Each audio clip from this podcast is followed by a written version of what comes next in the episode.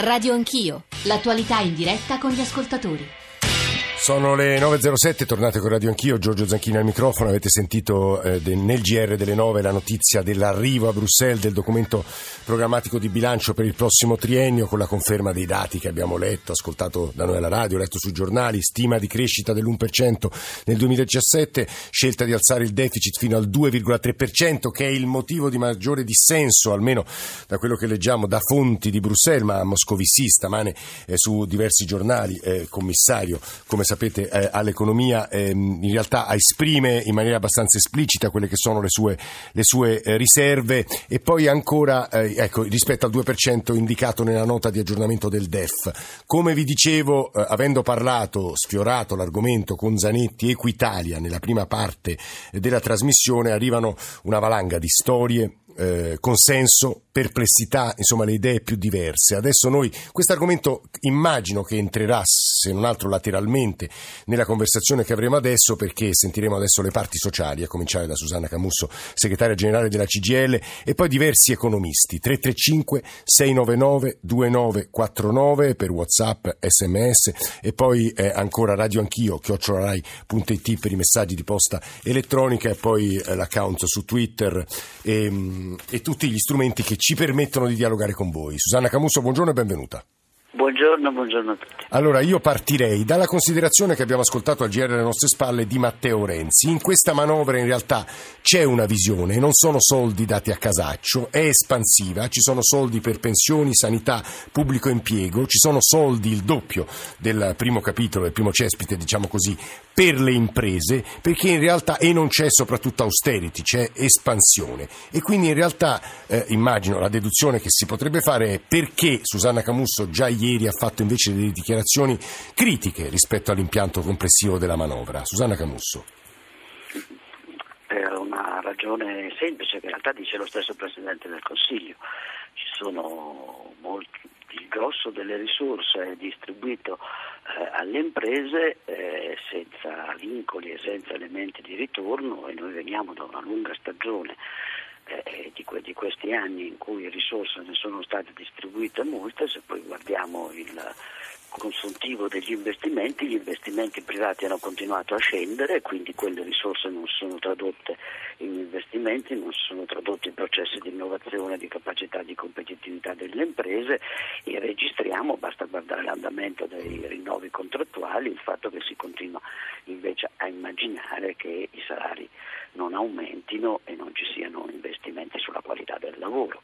Quindi eh, forse il tema non è semplicemente, come ha detto lo stesso Presidente del Consiglio in una conferenza stampa, adesso imprenditori fate voi, ma avere un'idea di come eh, il Paese deve orientare il fatto che crescano gli investimenti, oltre a quelli pubblici ovviamente.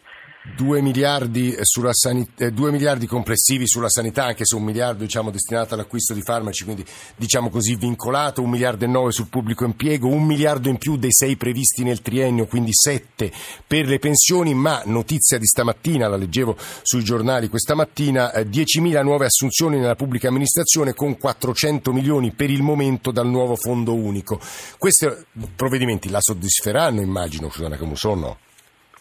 Abbiamo abbiamo detto che eh, le misure che sono sulle, sulle, pensioni sono quelle che abbiamo eh, in gran parte convenuto durante un lungo confronto.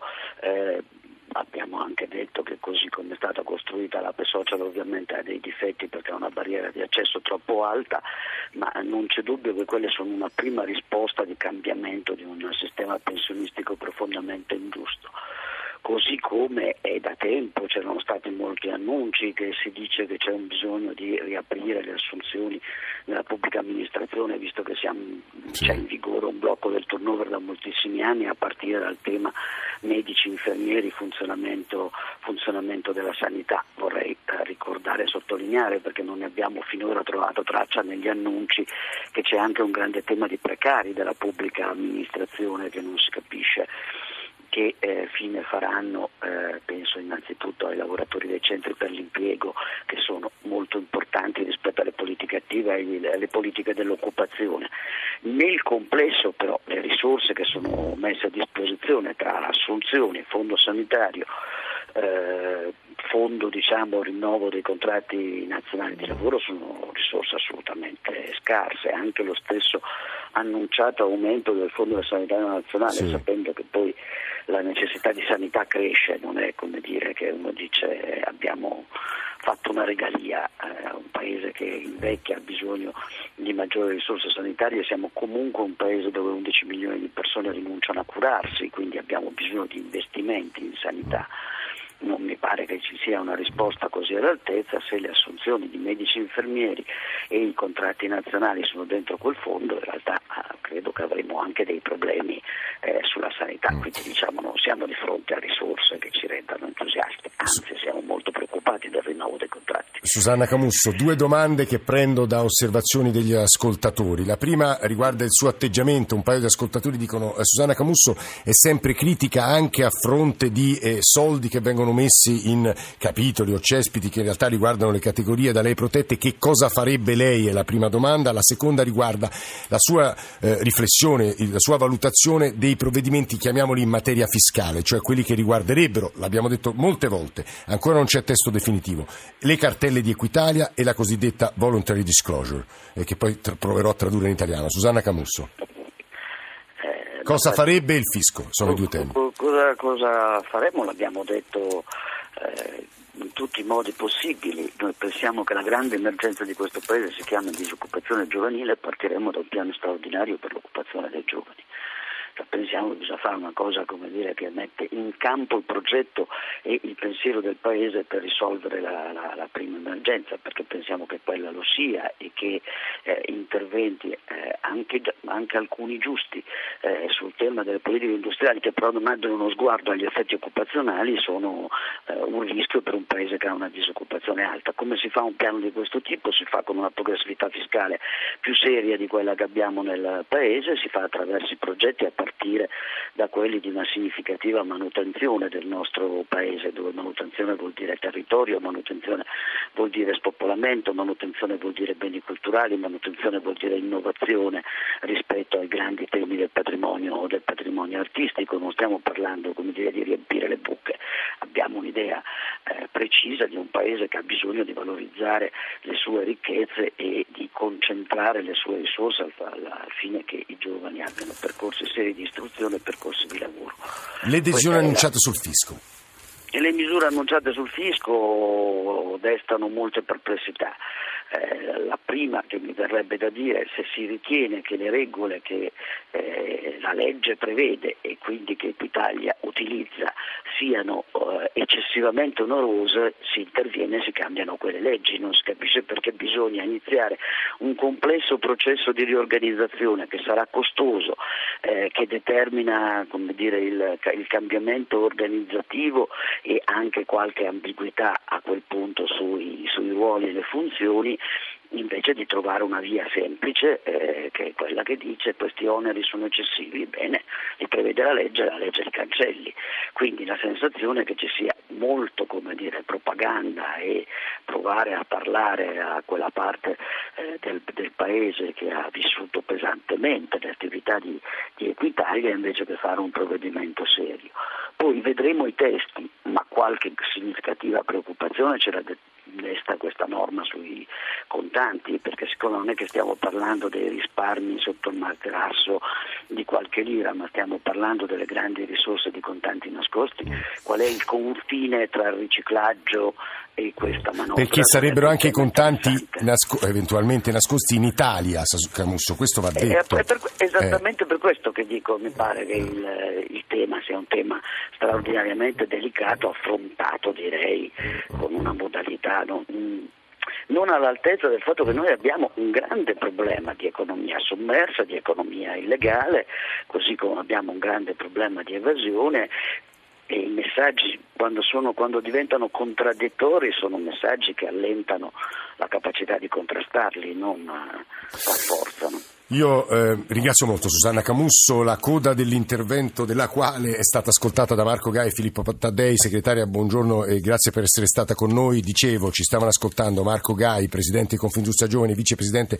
Confindustria, al quale riassumerò poi quello che eh, la Susanna Camusso ha detto. Eh, presidente, buongiorno e benvenuto. Buongiorno, buongiorno a tutti. Così come ci stava ascoltando Filippo Taddei, economista, responsabile economico del Partito Democratico, che spesso in questa veste ci aiuta a leggere e a rispondere alle obiezioni ai provvedimenti governativi o alla linea del governo che vengono dagli ascoltatori e da, e da noi giornalisti. Eh, professor Taddei, benvenuto, buongiorno. Grazie, buongiorno a lei e a tutti. Provo soltanto a tradurre eh, il, eh, l'espressione voluntary disclosure, la procedura per l'emersione dei capitali non denunciati al, vi, al fisco. Eh, già la prima edizione della voluntary, partita a inizio 2015, riguardava anche i contanti nelle cassette di sicurezza. Quasi nessuno ha utilizzato questo canale, potrebbe essere inserito nella, nel disegno di legge di bilancio per poi partire nel 2017 e eh, credo Susanna Camusso si riferisse proprio a questo rischio. Prima di sentire altri ascoltatori, perché davvero stamane state scrivendo un po' su tutto, io vorrei rivolgere a Marco Gai. Stamane ci sono un paio di interviste a lei e al presidente di Confindustria Vincenzo Boccia, ne, eh, attraverso le quali mi sembra di capire che complessivamente eh, questa legge di bilancio vi soddisfa. Ci sono in tre anni, se non sbaglio, 20 miliardi per le imprese. La Camusso lamentava anche questo, più soldi per le imprese che per le pensioni e per la sanità. E la Camusso aggiungeva in realtà tutte queste risorse messe nelle mani delle imprese in questi anni hanno prodotto pochi investimenti, eh, salari sempre statici e poca crescita. Marco Gai, buongiorno. Buongiorno ancora.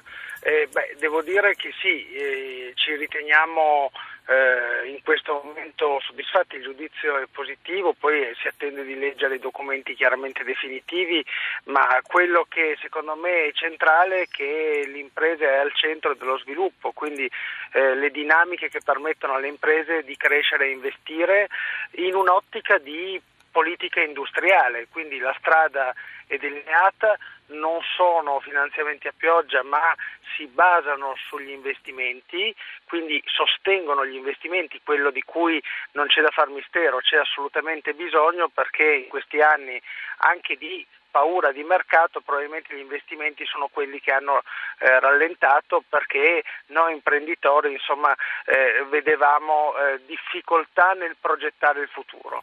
Oggi vediamo più possibilità nel progettare il futuro perché la, la manovra organica eh, sull'industria 4.0, quindi sull'innovazione che poi porta a competitività e quindi per noi è, è, è uno strumento da utilizzare, da utilizzare, il più possibile eh, andando poi a fare leva chiaramente su quello che è il merito della, eh, della Gai, ricordiamo agli ascoltatori, scusi se interrompo, le ridò subito la parola, 20 miliardi di sgravi previsti in tre anni, 5 miliardi e 4 mi pare per le imprese in questo, in questo provvedimento, poi declinato in molti modi, ora non ho il tempo di elencarli tutti, l'IRE scala dal 27,5 al 24, Gai scala da 27,5 a 24, eh, peraltro quella dell'Ires io la trovo una promessa mantenuta perché l'anno scorso eh, io stesso avevo detto sarebbe meglio anticiparla subito perché lì, abbassare l'Ires vuol dire dare, dare, dare più fiducia e dare più possibilità di investimento perché l'impresa ha più possibilità, cioè pagando meno tasse ha più possibilità mm. sia di reinvestire sia di fare, sia di fare del profitto che poi è lo scopo che l'impresa, perché la ricchezza una volta creata si può ridistribuire distribuire, se tiriamo sempre la stessa copertina mm. eh, insomma è anche difficile distribuire. Io, io, vorrei subito dopo il suo intervento sentire Giorgio dalla provincia di Sassari, Mario da Roma e poi Filippo Taddei. Eh, Giorgio, buongiorno e benvenuto. Eh, buongiorno, buongiorno, a tutti e complimenti per la trasmissione. Eh, io volevo prendere un po' le difese sia delle imprese sia di tutti quanti i lavori dipendenti, nel senso che anche per quello che è stato detto prima sulla manovra organica per aiutare i giovani, Vorrei dire che i giovani non vogliono le paghette contro la, la povertà, perché sono mortificanti per i giovani. I giovani vogliono lavorare otto ore al giorno, avere uno stipendio adeguato. E, e quindi si dovrebbe pensare anzi a, a, detassare gli stipendi e quindi combattere il lavoro in nero, perché come dico, eh, non è che tutta l'Italia sta lavorando part time oppure con voucher di due ore al giorno. Ecco, quindi quando si parla di manovra economica per riportare, eh, per risollevare l'economia, ecco, si pensi che, che tanti lavoratori stanno lavorando part time ma è uno stipendio che non garantisce poi una solidità economica, ecco, di, di fare dei progetti per il futuro.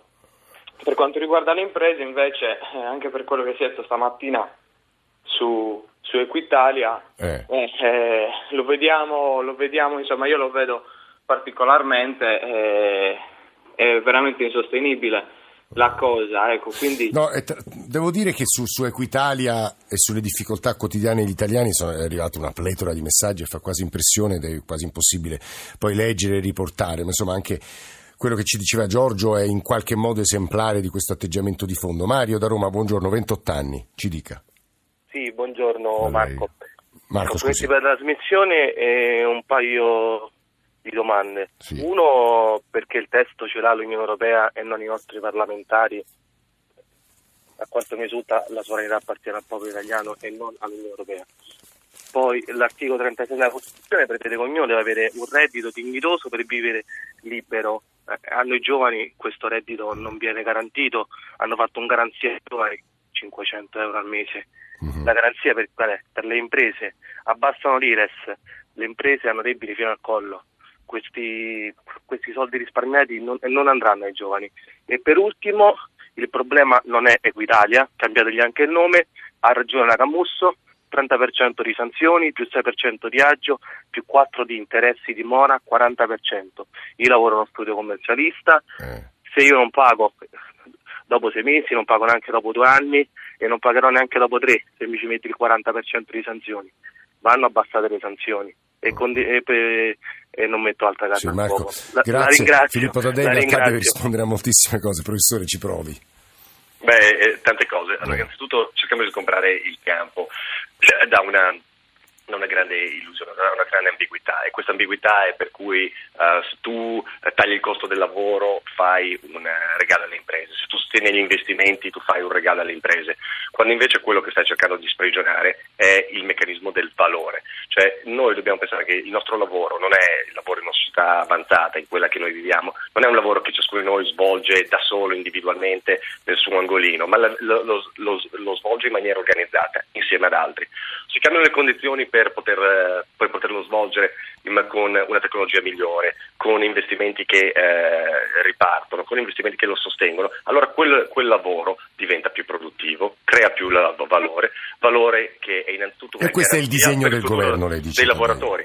Ora, io dico, dire che tutto questo è regalo alle imprese vuol dire veramente avere una concezione della, della realtà, ma non dico italiana, de, de, de, della, della modernità, che cozza con, eh, con, la realtà, con quello che viviamo sotto gli occhi di tutti. E se noi cominciamo a sgombrare il campo, eh, per, dobbiamo, per, forse cominciamo anche a renderci, a metterci d'accordo con noi stessi. Noi siamo il paese che ha parlato, eh, io mi ricordo tutti gli anni in cui non mi occupavo del governo, fino dal 2013 in avanti, in cui giustamente la sinistra italiana chiedeva di ridurre il costo del lavoro a tempo indeterminato per premiarlo, per metterlo al centro. Bene, tu fai questa riduzione, lo fai con il taglio dell'IRAP, lo fai con la decontribuzione, diventa un regalo alle imprese. Mettiamoci d'accordo con noi stessi, o era un regalo alle imprese quello che si chiedeva prima o non lo è quando viene realizzato. Tutti ci lamentiamo della carenza di investimenti, lei diceva molte risorse che da tanto tempo si hanno alle imprese. Non è vero, non è vero, noi non abbiamo dato sostegno alle imprese che investono in passato, l'abbiamo dato una cosa tenue. Nel 2011 abbiamo tassato questo paese più di chiunque altro, non noi, il Partito Democratico, l'abbiamo tassato come il governo italiano l'ha fatto. 2011-12 abbiamo tolto eh. la tassazione, abbiamo dato pochissimo, tutto questo si manifesta, questo finalmente viene, questa dinamica involutiva di tassazione, di, eh, di, di, di punizione di quelli Beh, che... Tadei, mi permetta un'obiezione, però lei dice avete dato eh, pochissimo, in realtà la decontribuzione per le assunzioni assunzioni e le trasformazioni di contratti a tempo indeterminato era un sacco di soldi, se non sbaglio, professore. No, ma quello che sto dicendo eh. è che noi abbiamo invertito quello che. Allora, innanzitutto un sacco di soldi mettiamo in cosa. I numeri che girano quando si leggono interviste anche di esponenti sindacali di primo piano che parlano di 18 miliardi, sono numeri, sono numeri fuori dal mondo fuori dal mondo, non è che sono sbagliati, sono numeri fuori dal mondo. Comunque io quello che volevo dire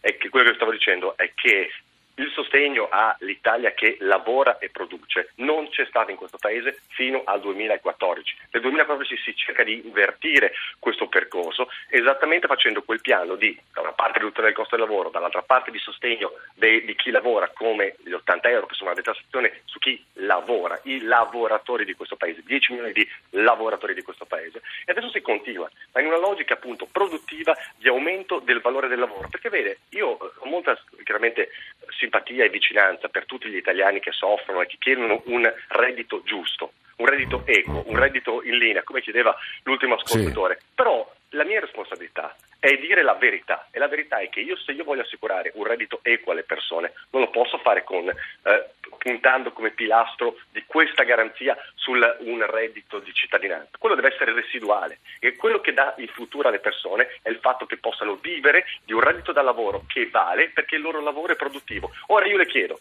se noi non sosteniamo l'investimento, cioè la capacità del nostro sistema produttivo, così penalizzato dalla crisi, di rinnovarsi e di cambiare, come pensiamo di poter dare ai giovani di questo paese un futuro? Cioè, come pensiamo? Pensiamo dicendogli, dicendogli non vi preoccupate, se le cose vanno male vi diamo un reddito di cittadinanza?